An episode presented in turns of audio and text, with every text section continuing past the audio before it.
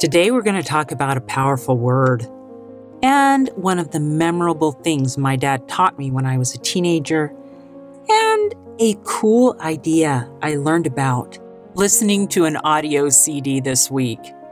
Hint it has to do with helping you get rid of the negative self talk in your life. Let's do this.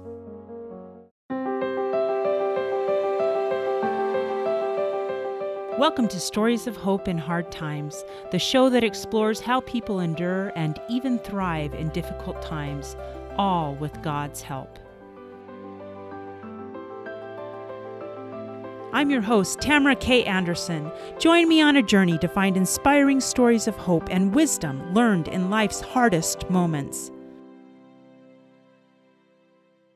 Welcome to another episode of Tamara's Takeaways. I'm your host, Tamara K. Anderson, and I am so excited to be talking to you today and sharing with you a few of the things that I gleaned from Wendy Anderson's podcast last week.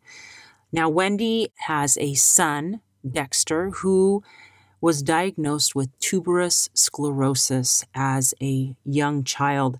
And she explains it best. She says her life changed within 36 hours from something that was normal and expected to she had to redefine her normal of what life was going to look like. And that was hard. But she and her husband, they made the choice. They were either going to take this diagnosis lying down and despair over what could have been, or they could rise up and do everything in their power to help Dexter get the best help available. And so they, even though they were sad, they chose to see the good. And that is a powerful, powerful message. One of the things that Wendy talked about was love your life. In fact, she talked about that it's important to love your life, embrace, and redefine. Love, embrace, and redefine. And I loved those three key concepts that she taught. Um, in this month of February, I think one of the most important concepts we can talk about is learning to love ourselves and our life. Um, we often talk in this month of February about love with other people. But there is a really, really interesting verse that I think we don't look at enough and it's found in Matthew chapter 22, verses 37 through 39. And this is um, Jesus' answer when a lawyer asked which of the commandments was the greatest. Jesus said unto him, Thou shalt love the Lord thy God with all thy heart, and with all thy soul, and with all thy mind. This is the first and great commandment.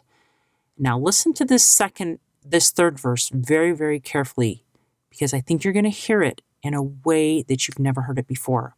Verse 39 And the second is like unto it Thou shalt love thy neighbor as thyself. Okay? As thyself.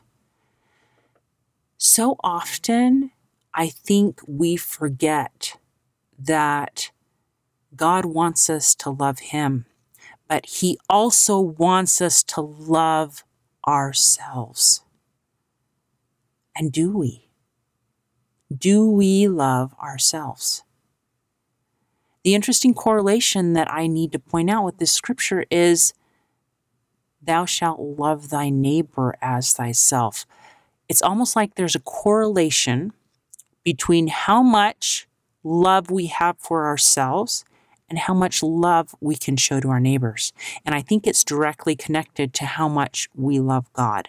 If we love God and ourselves a whole, whole bunch, our capacity to love our neighbor is amazing and fantastic and great.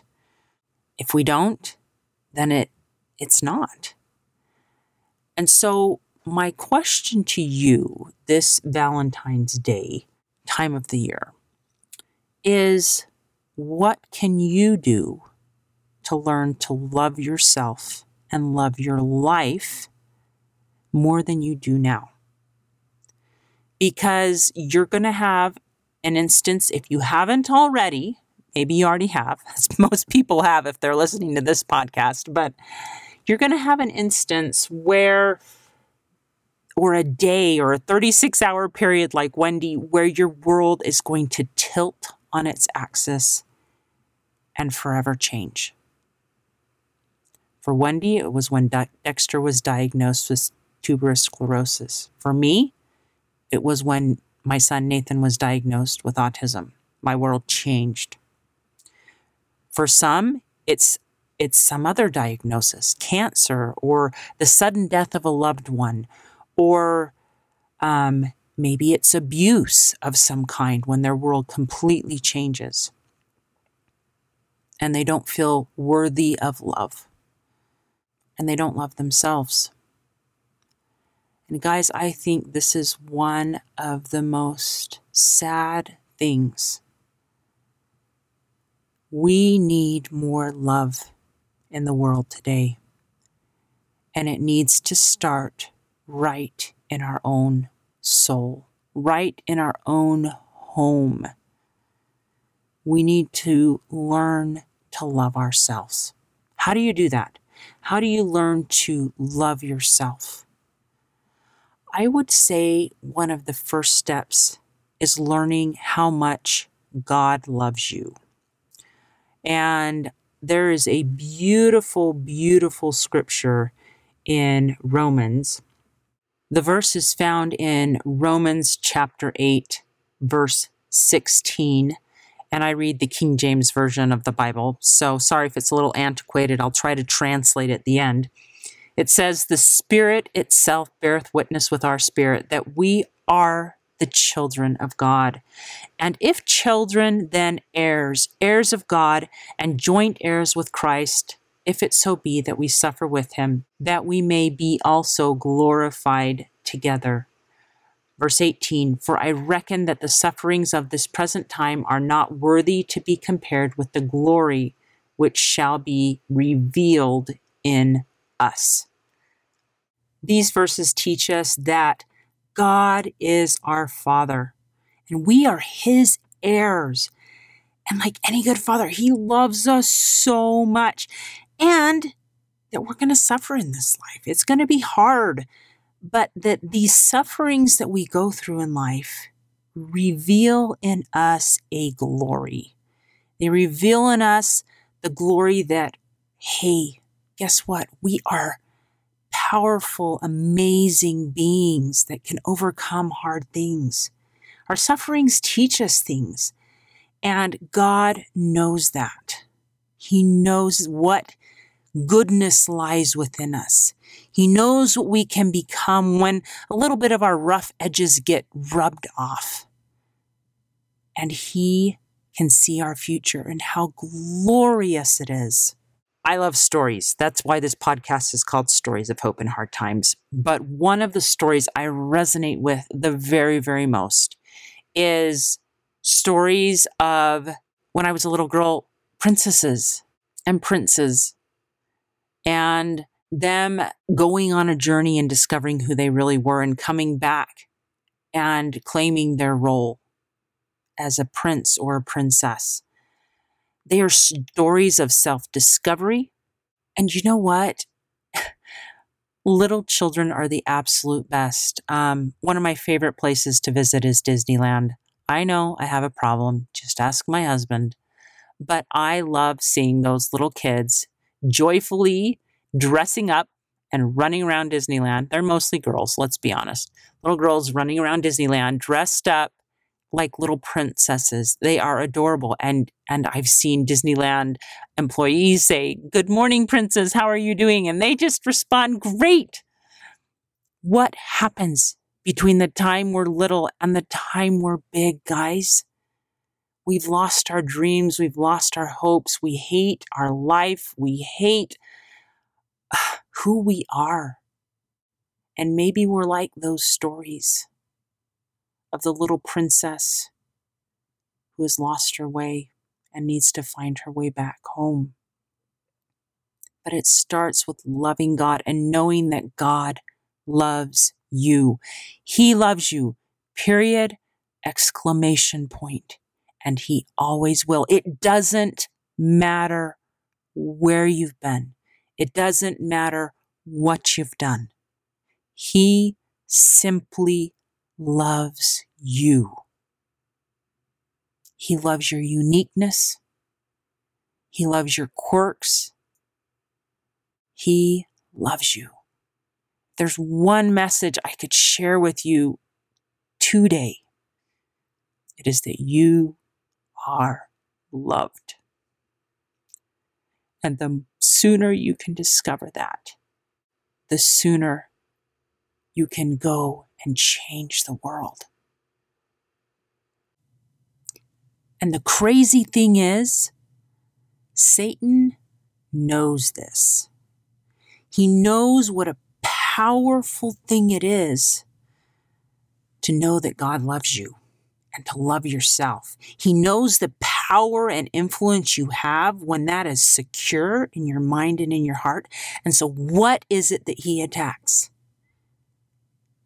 He attacks that fact. He whispers things like, God doesn't love you. You've messed up too much. In fact, why do you even love yourself? You should hate yourself. Your life is awful. You should hate yourself. And he whispers these thoughts in our minds. And guys, we believe them. We believe them. When I was a teenager, my dad used to tell us if you ever doubt that you're worth anything. I want you to kneel down and ask God, Do you love me? And then wait and listen. And I remember I did it. And I felt the warmth in my heart. He loves me. And guess what? He loves you too. I hope you feel that as I'm talking to you, because I feel it as I'm talking to you. Is your life perfect? Heck no, none of our lives are perfect. But if you watch any movie, if you watch any great story, if you read any great book, the stories we love the most are the ones where somebody starts out broken and they fail and they fail again. And yet, somehow, through all this getting up and falling back down, you reach the end of the story and they have learned and they have grown. And you're cheering them on, on from the sidelines and you're like, yes, I knew they would figure it out. I knew they were great. I knew they were always great. And guess what? The same is true of us. We may be in a fall down part of our life. We may not be able to see what's five years ahead of us. When we are conquering it all, when we are sitting on top of the world, but God sees it and He sees it in us. He sees who we can become. That's why we call it walking by faith. And so, if you're at a point in your life like Wendy, where your life has just been tilted on its axis, begin inside. Begin with love. The second thing I want to talk to you about today is how we get rid of the negative thoughts in our head.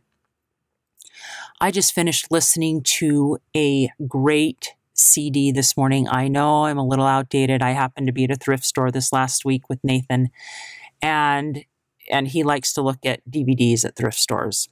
And I figure it's a safe place for him to buy them because they only cost a couple bucks and it's all good. So as he was doing that, I was looking through the DVD section and I found a great little DVD about making a vision board. And that's one of the things I'm working on right now. So I'm like, for a dollar, I will buy this CD. And I did, and I listened to it today, and it was phenomenal. It was by a guy named Kirk Duncan. Anyway, I've looked him up since then. I didn't know who he was when I got the CD. But he talked about a vision board, and he said anytime that we try to move forward in great and powerful ways, for example, making a vision board of what we want our life to look like, that there is this negative self talk that starts. And it sounds something like this You can't do that. What are you thinking? You failed so many times, there's no way you're going to be able to do that. And you may not be the only one thinking that. Maybe people are telling you that when you set big goals. I know I doubted myself when I started to write my book, when I wanted to launch my podcast. There was a lot of questioning going on in my brain, going, What is going on here? Why are you doing this? And I had to work through a lot of negativity, and I didn't know was there. I didn't know those doubts about my capabilities were there until I set a big, brave new goal that was going to push me forward. Anyway, Kirk Duncan talks a little bit about this in this vision board um, CD, and it's actually digitized now. You can go to his website and listen to it if you want. I'll put a link to it in the show notes. But he talks about an amazing method he has learned for this negativity that shows up when we set brave new goals. Like maybe you set a goal today that you're going to love yourself. And if you set that goal and you stare at it every day, stick it up on your wall like you would a vision board, say, I'm beautiful, I'm going to love myself. I love myself. What if you'd set that goal and you're going to learn to love yourself and all the negative stuff? This is what he said, and it shocked me. He said, First, you need to write all that down, write all the negativity down. I'm like, I don't want to write the negativity down. But this is the part I liked that he said. He said, Write it down and then wad it up and throw it away, or crumple it up and burn it, or shred it, whatever makes you happy.